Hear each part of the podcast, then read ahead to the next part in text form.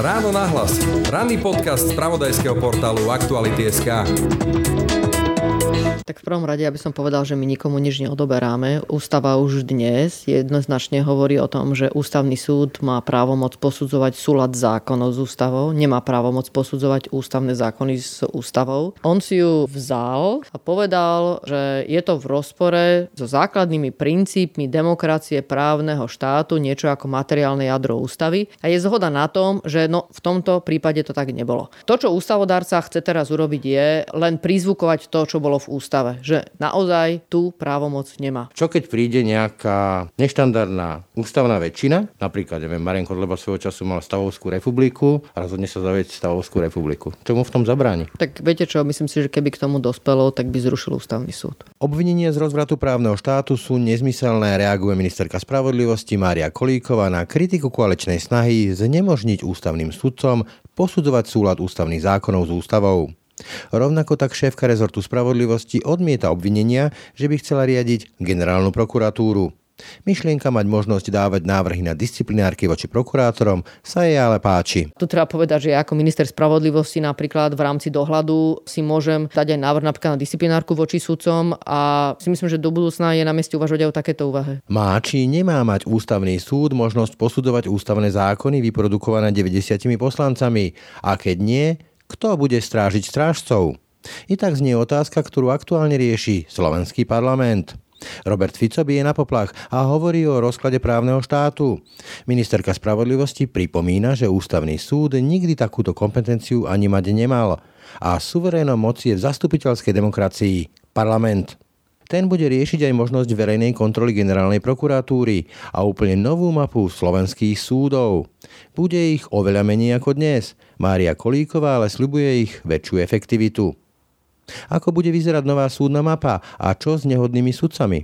A ako vníma ministerka spravodlivosti svojho premiéra, ktorý si len tak zo dňa na deň berie raz pandémiu, no a potom zasa otváranie škôl pod svoje osobné krídla? Ako ministerka spravodlivosti by som v tomto momente určite nespochybňovala pána premiéra. Na sa s ním porozprávať o niektorých základných princípoch právneho štátu? My máme priebežne s pánom premiérom podľa mňa intenzívny dialog o všetkom, čo je dôležité. Počúvate ráno na hlas, tento raz s ministerkou spravodlivosti Máriou Kolíkovou.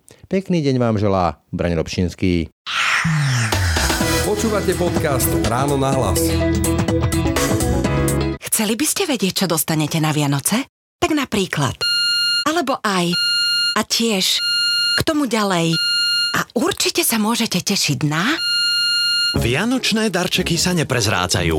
No nie je žiadnym tajomstvom, že v ČSOB vám na Vianoce dávame možnosť využívať všetky spôsoby platie. Napríklad mobilom alebo aj hodinkami. ČSOB. Pre vás osobne. Ráno nahlas. Ranný podcast z pravodajského portálu Aktuality.sk. Pri mikrofóne vítam ministerku spravodlivosti Marie Korlíkovú. Dobrý deň. Dobrý deň. Ja by som začal najprv tými ústavnými zmenami a dovolil by som si parafrazovať takúto slávnu vetu Pavla Pášku, že vyhraj voľby môže všetko. On to svojho času hovoril ešte aj Víťazoslav Mouric zo Slovenskej národnej strany. Znamená to, že keď prejde tá zmena, ktorá vlastne odobere ústavnému súdu možnosť posudzovať súlad ústavných zákonov z ústavou, tak má aj 90 hlasov a môže všetko bude platiť? Tak v prvom rade, aby som povedal, že my nikomu nič neodoberáme. Ústava už dnes jednoznačne hovorí o tom, že ústavný súd má právomoc posudzovať súlad zákonov s ústavou, nemá právomoc posudzovať ústavné zákony s ústavou. On si ju vzal. On si ju vzal, takže si ju prisvojil v jednom svojom rozhodnutí, čo je tiež otázka, ako sa mu to podarilo, pretože ako štátny orgán je povinný konať na základe zákonov, len občan môže robiť to, čo mu nie je zakázané, takže toto pre ústavný súd neplatí. Súčasne teda si ju takto prisvojil a urobil to spôsobom a v tom je súhlas, by som povedal naprieč ústavnými právnikmi. Určite dá sa povedať, že je o tom všeobecný konsenzus, že urobil to veľmi extenzívne. To znamená, že zobral si tú právomoc a povedal, že je to v rozpore so základnými princípmi demokracie právneho štátu, niečo ako materiálne jadro ústavy. A je zhoda na tom, že no, v tomto prípade to tak nebolo. To znamená, že zobral si ju a to, čo on považoval za materiálne jadro, tak by som povedal, že je zhoda naprieč, že to tak nebolo. To, čo ústavodárca chce teraz urobiť, je len prizvukovať to, čo bolo v ústave. Že naozaj tú právomoc nemá. Ja som úplne otvorená debate do budúcna uvažovať o tom, že by ústavný súd takú právomoc mal. A myslím si, že o to viac, z ohľadom na túto skúsenosť, z ohľadom na dané rozhodnutie ústavného súdu je na mieste povedať si, v akých prípadoch to naozaj bude. A čo sú teda naozaj tie základné princípy, s ktorými by mal porovnávať, že či nedošlo k prešlapu zo strany ústavodarcu. Že tá výčitka Roberta Fica, že de facto demontujete právny štát, lebo že kto bude vlastne posudzovať ústavnosť e, ústavných zákonov, tá zmizne? Čiže nie je pravdivá? Tá úplne nie je pravdivá. Je to zjavne aktuálna politická komunikácia Roberta Fica a nemám k tomu čo viac povedať. Skúsim argument e, Petra Kubinu. On hovorí, že suverenom moci je ľud a ten mene 90 poslancov niečo rozhodne, tak, tak to tak bude. Ale že problém je povedzme aj tá v dostupnosť ústavnodárnej moci že veľmi ľahko sa dá získať e, možnosť meniť ústavu. Poviem to takto. Čo keď príde nejaká neštandardná ústavná väčšina a zmyslí si prekopať to materiálne jadro ústavu obmedziť práva ľudské alebo Napríklad, neviem, Marian Kodleba svojho času mal Stavovskú republiku a rozhodne sa zavieť Stavovskú republiku. Čo mu v tom zabráni? Uh-huh. Tak viete čo, myslím si, že keby k tomu dospelo, tak by zrušil ústavný súd. Alebo by vytvoril na novo, tak ako to urobil jeden zo susedných štátov a dal by si tam svojich vlastných zástupcov. Čiže reálne, keď príde k niečomu takému, že bude ústavný zákon schválený, akýkoľvek teraz modelovo, a budú námietky, že môže byť neústavný, kto to po novom bude vlastne posudzovať? Kto to bude môcť posudzovať? Doteraz sme takú takúto možnosť vôbec nemali. Môžeme sa o tom rozprávať, či to vôbec potrebujeme. To je podľa mňa tá debata je absolútne legitímna, či chceme dať takúto právomoc ústavnému súdu, lebo to je naozaj o tom, že vlastne kto má návrh. Či má návrh ústavný súd, kde máme ústavných súdcov na 12 rokov, vyberaných spomedzi zákonodárcov a faktické ústavodárcov, hej, to je tento orgán, ktorý mu dáva legitimitu. Je pravda, že potom spomedzi toho vyberá prezident, teda tých, ktorí sa naozaj ústavnými sudcami stanú, ale vlastne ten, ktorý dáva základ legitimity pre ústavný sú práve títo ústavodárcovia, je to tento orgán a ten je tu na 12 rokov, alebo sú to tí, ktorí sú na 4 roky, majú priamu legitimitu ako zo zdroja moci z ľudu, ako kto má mať návrh. Kto je ten, kto má určovať, čo v tej ústave naozaj má byť. No myslím si, že z tohto pohľadu je zjavné, že ten, kto tú legitimitu má, je ľud. To znamená, ten... je ľud, tomu rozumiem. takže dávajú ústavodárnemu zboru a ten tvorí ústavu, tak asi nie je na mieste, aby nám ústavný súd hovoril, čo je ústava. Že o tom je určite ten ústavodárny zbor. Takže tá otázka podľa mňa je, potrebujeme my dať ústavnému súdu kompetencie, aby nám posudzoval ústavné zákony z ústavu. Ako toto je podľa mňa normálne, že otázka, o ktorej sa porozprávame, lebo takto to nebolo, takto to nebolo, takto v ústave nebolo a my len hovoríme, zatiaľ chceme, aby ten stav platil.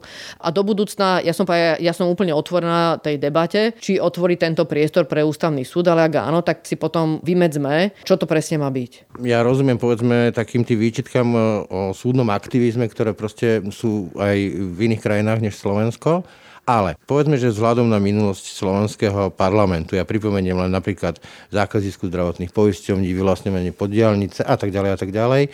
Máme tu veľa precedentov, že ani ten suverén, vyjadriteľný 90 hlasmi, nie je neomilný predsa. To máte úplnú pravdu, preto hovorím, že táto debata tu je, je úplne legitímna. Len si musíme povedať, že ako na to ísť. Že či na to ísť spôsobom, že necháme to teraz v tomto stave, v ktorom to je, že ten ústavný súd si to prisvojil a urobil to spôsobom extenzívny, čím vlastne povedal, že materiálne jadro môže byť naozaj pomaly hocičo, hej, čo si ten ústavný súd zmyslí a nechať to tak. Áno, asi z tohto pohľadu, z tej diskusie, ktorá je, sa javí, že bolo by dobré si povedať, čo by teda malo byť tým základným materiálnym jadrom ústavy, kde by sme mohli uvažovať, že dať tomuto ústavnému súdu túto kompetenciu, ale táto debata nie je jednoduchá. Ja som k tomu povedala, že ja som pripravená ako túto debatu viesť ďalej, ale v tomto momente podľa mňa na mieste si povedať, že toto je status quo. Nie to zapriehanie voza pred kone, fér tá výčitka prezidentky, že teda ak je toto legitímna otázka, tak sa mala tá otázka otvoriť, predebatovať odborne a potom to celé dať v nejakom balíku? Takto. Tá otázka, že táto úvaha tu je zo strany vlády, tak tá otázka je aktuálna už niekoľko mesiacov. Zase treba povedať, že tá výčetka tu bola aj ohľadom toho procesu, že každý vlastne tento podnet na takúto zmenu ústavy tu bol, že nebol od začiatku v danom návrhu, ale ten návrh išiel začiatkom leta do legislatívneho procesu a tento podnet vlastne na rozšírenie tohto návrhu tu padol hneď na začiatku. Potom, čo vlastne tento materiál prešiel základným pripomienkovým konaním a predtým, ako tento materiál išiel už do legislatívnej rady vlády, tak už tam vlastne toto bol rozšírený. Takže už to bolo súčasťou materiálu, ktorý už bol predmetom aj verejnej diskusie.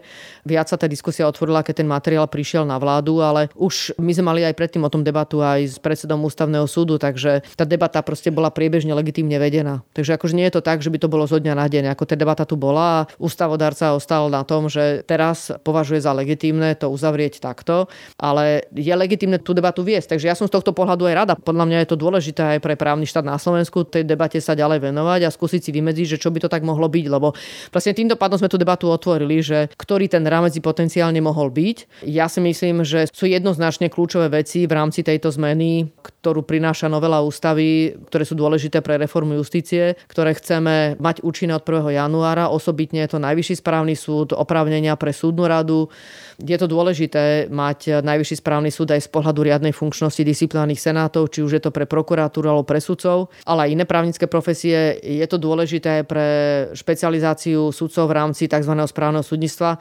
A ja by som s týmto určite neotálala. Rada by som mala tak, ako je navrhnutá tá účinnosť od 1. januára. Takže k tomu som povedala, že neviem si predstaviť teraz naťahovať viac ako tú debatu. Dali ste to do balíka jednoducho. Prosím? Dali ste to do takého balíka, aby to bolo k tomu 1. januáru. Ja mám limitované funkčné obdobie, Takže moja legitimita je tu na 4 roky. Akože ja potom sa môžem uchádzať opätovne o legitimitu pokračovať prípadne v ďalej. Ako politik, ako zástupca ľudu, ak mi dá dôveru. A ja v tomto momente mám nejaký mandát a v rámci toho mandátu mám urobiť reformu justície. S tým som išla vlastne aj do posledných volieb, aj s jasným programom v rámci našej strany za ľudí a to sa presne odzrkadlo v programu vyhlásení vlády. Takže ja z tohto pohľadu mám jasne vymedzené obdobie, v ktorom z tohto pohľadu sa očakáva, že ja zrealizujem reformu a môžu mu zrealizovať len tak, že príjmeme aj v nejakom čase k tomu legislatívne opatrenia, či už na úrovni ústavy alebo na úrovni zákonov. A ten čas 4 roky je veľmi krátky. Takže preto ja hovorím, že ja tu potrebujem teraz uťať tú debatu, aby som mohla vykonať tie kroky, ku ktorým som sa zaviazala, pre ktoré tu som.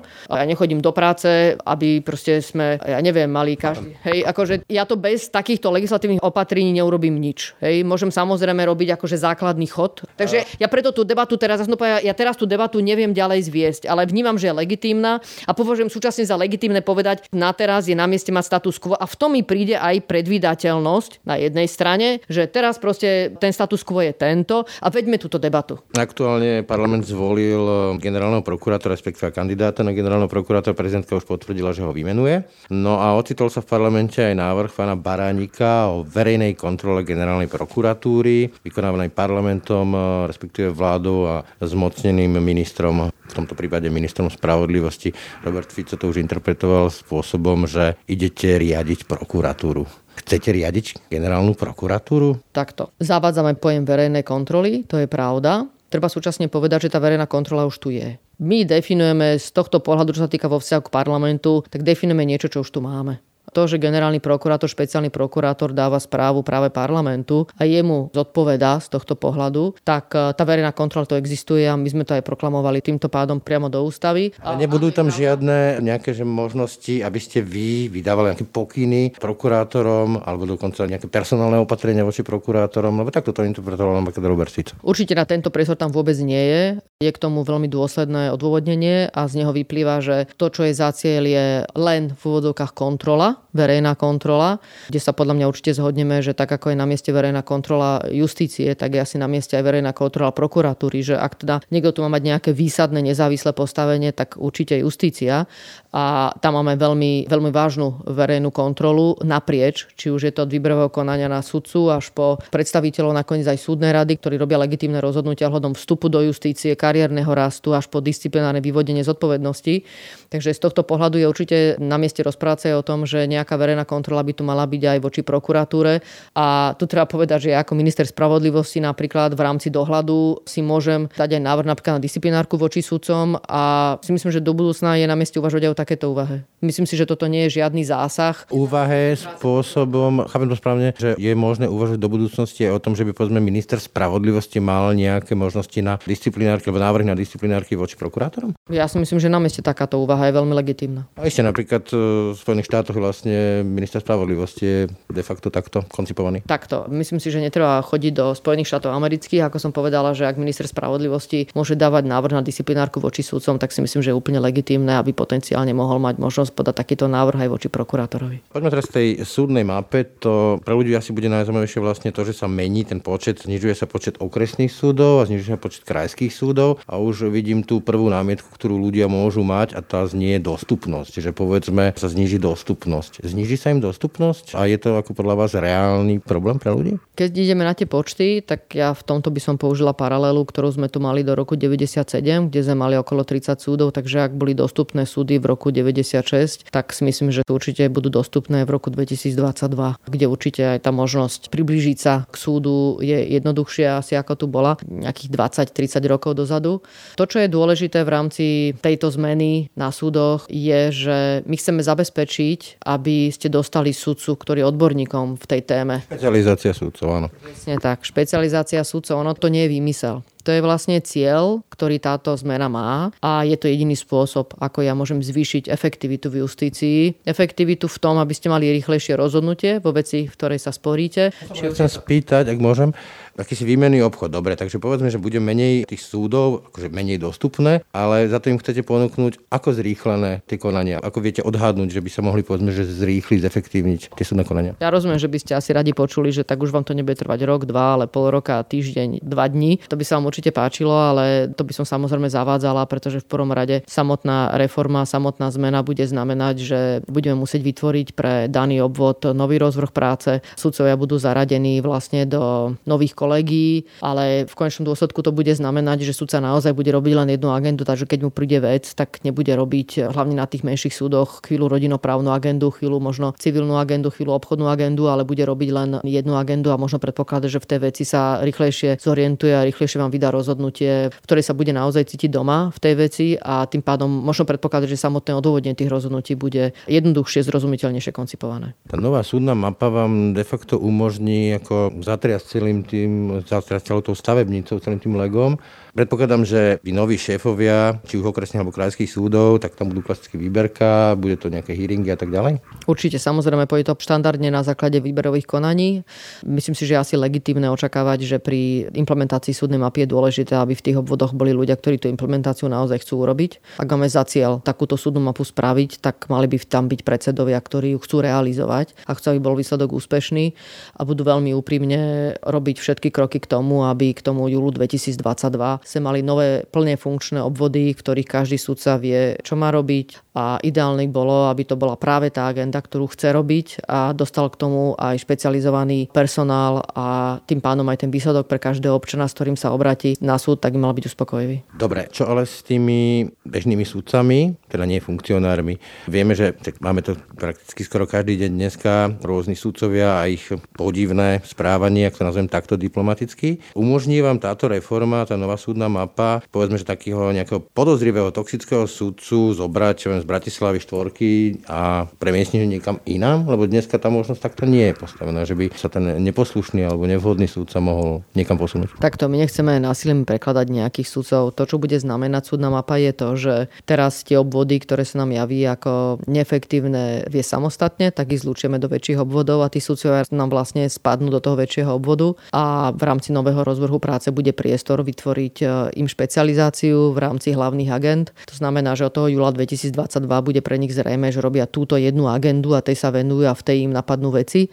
Bude to súčasne znamenať, že nám viacero súdcov spadne do tejto jednej agendy, takže tam, kde to bolo v jednotkách, tak teraz to môže byť v desiatke, čo samozrejme znamená z tohto pohľadu aj e, väčší výber zo súdcov, ktorí vám pripadnú do úvahy. Ak niekto má kalé úmysly, tak bude zložitejšie si vytvoriť chodničky k ovplyvňovaniu chaos v jeho agende. Ale predsa len, to otázka znie, že či si plánujete alebo chcete posilniť tú možnosť, e, aby ste mohli prekladať sudcov. Nie, ja určite nemám v žiadnom prípade záujem nikoho prekladať proti jeho, proti jeho vôli. A bola by som rada, aby to preventívne opatrenie, ktoré je v ústave, ktoré umožňuje potenciálne preložiť sudcu v súvislosti so súdnou mapou proti jeho súhlasu, aby sa vôbec nevyužilo. Rovnako tak sa to bude týkať ale aj prokurátor, celé toto rozloženie a zloženie lega? Nie, vôbec sa to nemusí. Akože takto takto. Čo sa týka prokuratúry, tak e, ona vôbec nemusí priamo reflektovať nové súdne obvody, bude závisieť od nového generálneho prokurátora, aký zmysel mu bude dávať prispôsobenie obvodov prokuratúr na nové obvody súdov. Určite bude mať k tomu rozhovor aj s novým generálnym prokurátorom. Ja som len čakala vlastne s kým môžem, za akým štatutárom prokuratúry sa o tom rozprávať.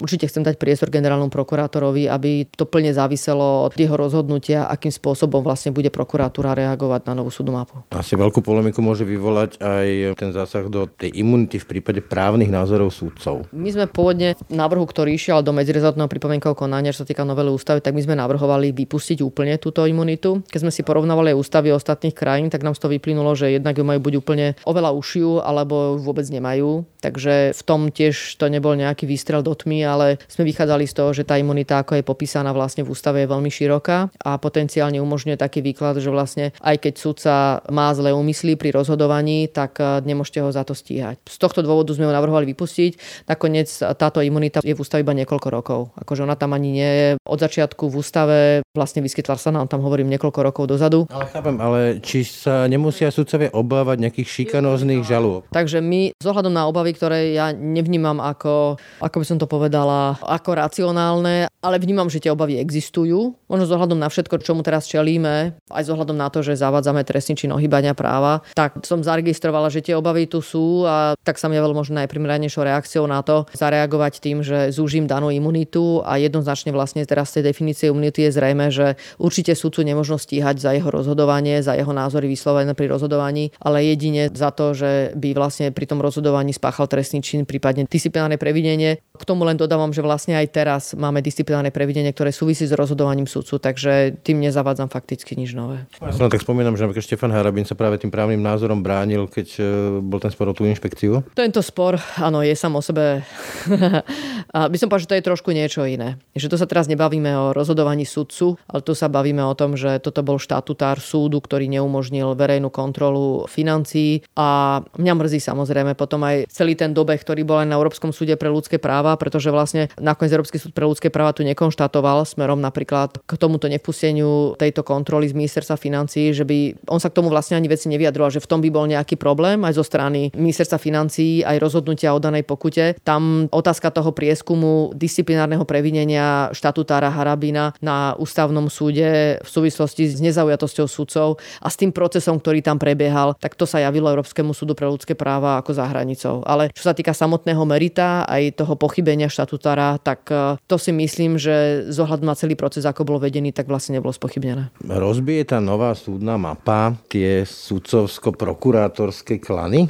To je známy problém, že manžel je sudca, manželka prokurátorka alebo vice versa, deti sú prokurátori a rodičia sudcovia. Takto ako faktom je, že keď chcete byť prokurátorom alebo keď chcete byť sudcom, alebo chcete byť advokátom, musíte mať právnickú fakultu, takže z tohto pohľadu áno, a sme malá krajina, tak e, áno, tí, čo pracujeme v oblasti práva, spravodlivosti, tak by som povedal, že je tu väčšia pravdepodobnosť, že sa poznáme v rámci týchto profesí ako vo väčšej krajine. Tak to jednoducho je a práve preto na navrhujem aj tú súdnu mapu s veľkým sústredením sa na to, aby tie justičné miesta, ktoré sú, by som povedal, že najdôležitejšie v rámci výkonu justície, a to je samozrejme hlavne Bratislava a Košice, že by nemali byť tie, kde je všetko. A to je aj predmetom veľkej kritiky.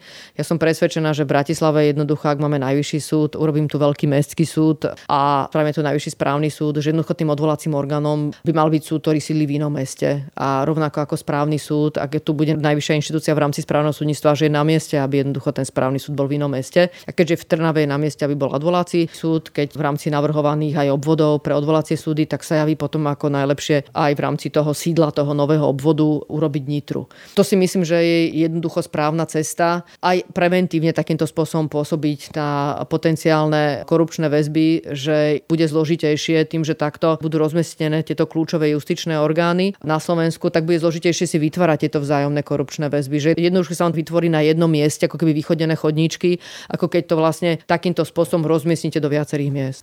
Máte už ošetrené tie regionálne politické štruktúry, lebo robím novinára dlhé roky a viem, že napríklad čo sa týka nemocníc, tak to bol bol vždy problém, že v podstate každé okresné mestečko, alebo skoro každé mestečko si predstavuje, že musí mať nemocnicu, súd a neviem čo ešte všetko, že je to akýsi honor. Čiže či vám nestorpédujú tieto regionálne štruktúry tú vašu predstavu, lebo tých súdov ubudne. Ja si myslím, že je dôležité naozaj venovať veľa energie a času vysvetľovaniu, prečo je to dôležité. Ak sa, trošku. Ak sa chceme v tej justícii postnúť ďalej, toto je podľa mňa správna cesta. Myslím si, že tak, ako je navrhnutá súdna mapa, je dobrá. Je to dobrá cesta pre Slovensko. A iste, ja tomu úplne legitímne rozumiem. Rozumiem každému súdu, ktorý už nebude sídelný, má sa stať pracoviskom. Rozumiem každému mestu, ktoré malo sídelný súd, že teraz ho navrhujem umiestniť niekde inde, že sa cíti dotknuté. A že... Čakáte tlaky, hej? No tak ako, ja by som povedal, ja ich nečakám, ja im čelím a budem im čeliť. Prinamiešam do účinnosti, takto do schválenia právnej úpravy, tak by som to povedala, do schválenia právnej úpravy v parlamente. Ale ako je to veľmi legitímne, ja tomu rozumiem. Treba naozaj veľmi veľa energie a času venovať vysvetľovaniu, prečo je to dobré. Že netreba si spájať ciele pre efektívnejšiu justíciu s rozvojom regiónov. Je to proste niečo iné. Ja chcem zabezpečiť, aby každý, kto sa obráti na súd, tak dostal v primeranom čase kvalitné rozhodnutie a nemôžem z tohto pohľadu prihliadať na rozvoj regiónov, aj keď tomu legitímne rozumiem, že aj to je dôležitý cieľ, ale pri rozvoji justície je jednoducho cieľom zabezpečiť spravodlivosť pre každého v primeranom čase. Keď môžeme sledovať všetky tie najnovšie kauzy, kde sa ocitajú súdcovia nie v talároch, ale pomaly v celách predbežného zadržania a väzbách, ako chcete zabrániť, aby sa toto neopakovalo? Čo sú podľa vás tie najkľúčovejšie opatrenia, aby sa ten represívny a justičný aparát nezmenil na niečo iné, než k čomu je určený? Tá zodpovednosť by som povedala, že je na viacerých miestach a tie opatrenia tiež, ktoré k tomu by mali viesť, tak e, tiež e, sú viaceré. Ako nie je to jedno opatrenie, ktoré by som povedala, že teraz toto, keď sa nám podarí uskutočniť, tak toto je tá cesta. Jedným z tých opatrení je zriadenie Najvyššieho správneho súdu ako nového disciplinárneho orgánu. To znamená, je naozaj dobré mať jednu funkčnú jasnú inštitúciu, ktorá bude mať na starosti vyvodenie takéto disciplinárnej zodpovednosti. A momentálne máme aj nefunkčné, ja si tu uvedomujem odvolacie disciplinárne senáty. Myslím si, že týmto zriadením Najvyššieho správneho súdu tu by mohla byť vytvorená ako z tohto pohľadu stabilná inštitúcia, ktorá je dôležitá pre vyvodenie disciplinárnej zodpovednosti. Rovnako je dôležité mať aj funkčné preventívne nástroje, priznania, ktoré by mali byť v rukách súdnej rady. Jednak majetkové priznania, ja vnímam, že tam ešte je pred nami robota v súvislosti aj s obsahom majetkových priznaní. Aj mám o tom debatu aj s predsedom súdnej rady, že v rámci novej právnej úpravy sa budeme musieť aj tomuto venovať. Ale popri tom je dôležitý proces, čo sa s tými majetkovými priznaniami deje a to dávame do rúk súdnej rady v rámci aj novej právnej úpravy jednak na ústavnej úrovni a potom na tej zákonnej úrovni, až po, by som povedala, väčšie stupne previerky, ak je tu závažná pochybnosť o statočnosti sudcu, že môžeme ísť až do plnej previerky spôsobilosti danej osoby. A toto všetko dávame vlastne do rúk súdnej rady, aj posilňujeme vlastne celý aparát, aj ju profesionalizujeme, to znamená, jednak chceme odmeňovať členov súdnej rady, aby tomu venovali a mohli tomu venovať väčšiu kapacitu. To je vlastne jedno z tých opatrení. A potom tými ďalšími opatreniami je zaiste z tohto pohľadu aj e, nová súdna mapa, ako som už povedala, aj vlastne vytváranie justičných orgánov, naozaj premyslenie s rozmiestnením do viacerých e, miest e, na Slovensku. S tým samozrejme, aby bola zabezpečená dostupnosť, špecializácia, tak ako je navrhovaná súdna mapa, podľa mňa toto je toto je cesta. Dobre, teraz sa oblúkom vrátim k začiatku našej debaty, keď sme sa bavili o ústavnom súde a vy ste mi povedali, že taká tá stará známa právna zásada, že vlastne na rozdiel od bežného človeka, ktorý môže konať čokoľvek, čo mu zákon nezakazuje, tak štátne alebo teda verejné orgány a činiteľia môžu konať iba, čo im zákon určuje. Správne som to interpretoval. Áno. Rozumie tomu aj náš premiér, lebo teraz napríklad hovorí, že si vezme potváranie škôl napríklad aktuálne pod svoje krídla, ale neviem o tom, že by ho k tomu niekto zmocnil že by to miesto ministra školstva mal robiť premiér. Rozumie on tejto zásade dobre? Ako ministerka spravodlivosti by som v tomto momente určite nespochybňovala pána premiéra. Nenačí sa s ním porozprávať o niektorých základných princípoch právneho štátu? My máme priebežne s pánom premiérom podľa mňa intenzívny dialog o všetkom, čo je dôležité. Držím palce, ďakujem za rozhovor. Marii Kolikovej. Ďakujem pekne. Počúvate podcast Ráno na hlas. Pri mikrofone vítam eh, Martinu Skákalovú Kasemovú. Dobrý deň. Dobrý deň, prajem a ďakujem za pozvanie. Tento rok patrí medzi tie ťažšie. Korona, protiepidemické opatrenia, sociálny dištanc, sociálna izolácia. To sa týka nás všetkých, zvlášť sa to týka tých rizikovejších skupín. A medzi nimi patria seniory a tá izolácia to je najmä tie známe povestné CSS, teda Centra sociálnych služieb. A je to taký projekt, že Vianočný zázrak, teda konkrétne vianočné priania konkrétnych seniorov, ktoré prepájajú tých, ktorí si ich želajú s tými, ktorí ich darujú. V podstate ste to popísali veľmi správne. V podstate, keby som mala ísť viac do detailu, povedala by som, že za Vianočným zázrakom je kus práce ako na strane nášho projektového týmu, tak aj na strane domovov, pretože v zásade tie priania jednotlivých seniorov zbierajú zamestnanci konkrétnych zariadení sociálnych služieb a následne ich teda zasielajú nám, no a my ich vlastne ako také zberné miesto všetky zhromaždíme, pretriedíme a následne pretriedíme v zmysle, že iba ich upravíme povedzme lingvisticky alebo štilisticky, nič neškrtáme ani neupravujeme nejak inak. A následne tieto priania putujú na náš web www.vianočnyzázrak.sk, kde si ich následne v podstate môže individuálny darca alebo človek, ktorý má záujem e, nejakého seniora obdarovať, pozrieť, vybrať si to, ktoré mu je sympatické, alebo vybrať si prípadne seniora, ktorý mu je sympatický na základe popisu, ktorý je tam zverejnený. No a následne toto prianie splní. Čo si teda tí seniori želajú? V podstate veľakrát sa jedná o také úplne bežné a obyčajné veci je to tak, aby som povedala, až vianočná klasika, povedzme papuče alebo knižky, prípadne oblečenie. No a samozrejme takú tú menšiu skupinu želaní tvoria aj potom také dosť špecifické veci. Keď som si prechádzala tohto ročné želania, tak sa medzi nimi e, vyskytla napríklad krabica kremešov, ktorú si prijala pani, ktorá oslavovala 100 rokov a teda v popise, ktorý sme dostali od zariadenia, bolo uvedené, že pani teda je kavičkarka, veľmi rada si pri kremešoch posedia po klebeti s kamarátkami. Takže toto bol iba teda ilustračný príklad, že vyskytnú sa aj e, také viac špecifické a povedala by som originálnejšie priania. Toto nie je prvý ročník, ale predpokladám, že vlastne v tomto roku asi nebude možno nejaký osobný kontakt tých, ktorí niečo darujú s tými, ktorí to dostanú. Áno, presne tak. V podstate po minulé ročníky bol projekt nastavený tak, že darcovia, ktorí o to mali záujem, mohli darček odovzdať danému vybranému seniorovi aj osobne. Tento rok to presne ako ste hovorili, z dôvodu protipandemických opatrení bohužiaľ e, možné nie je, takže v podstate seniory prišli ešte o ďalšiu možnosť, ako možno si trochu ten život v zariadení spestriť alebo ako sa viac potešiť v čase Vianoc a momentálne je to limitované len na tie dary. Mimochodom, prečo vás inšpirovali práve seniory? Lebo Vianoce to sa zvyknú spájať práve že s deťmi, to je taká klasika. Hej? No presne, že je to taká tá klasika. Tak práve to bol ten dôvod, pretože naozaj iniciatív, ktoré sú v čase Vianoc zamerané na deti, je veľmi veľa a nejak som necítila, že tam by teda bola tým pádom tá potreba nepokrytá.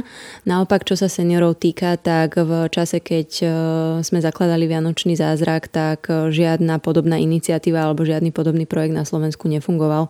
Tým pádom ľudia, ktorých sa týka, to znamená osamelí seniori, akoby nemali, nemali nič čo by bolo zamerané na nich. Aký to má rozsah, počet, poďme, koľko je týchto osamelých seniorov v tomto projekte? No, to je dobrá otázka, som rada, že sa pýtate, pretože vlastne som na to, som na to dosť hrdá.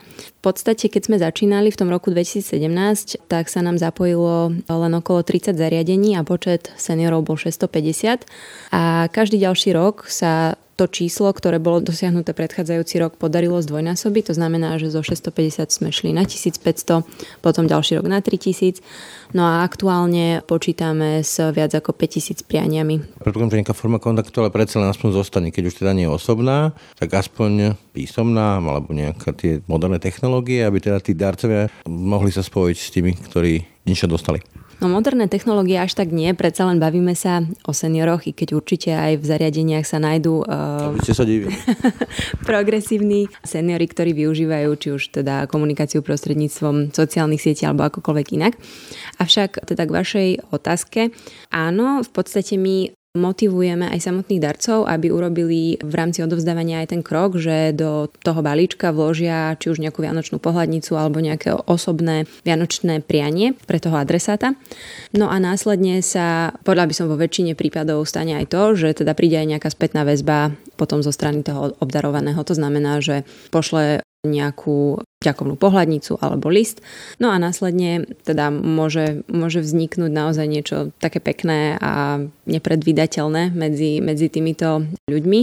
A čo máme vlastne spätnú väzbu od darcov, tak naozaj tam vzniklo veľa takých priateľstiev alebo nejakých takých pekných vzťahov, ktoré... Udržujú si kontakty mimo toho rámca jedného darčeku. Áno, presne tak, ktoré pretrvali. Toto myslím, že už je štvrtý ročník.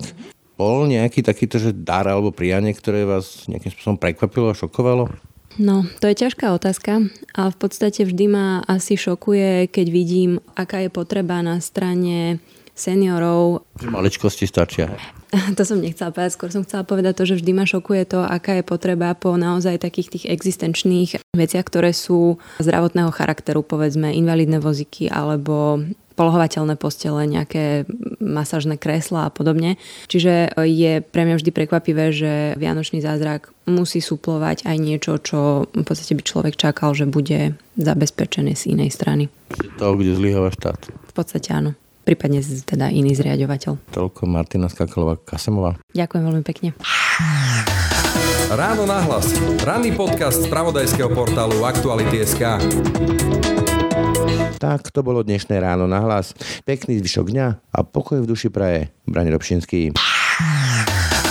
Všetky podcasty z pravodajského portálu Aktuality.sk nájdete na Spotify a v ďalších podcastových aplikáciách.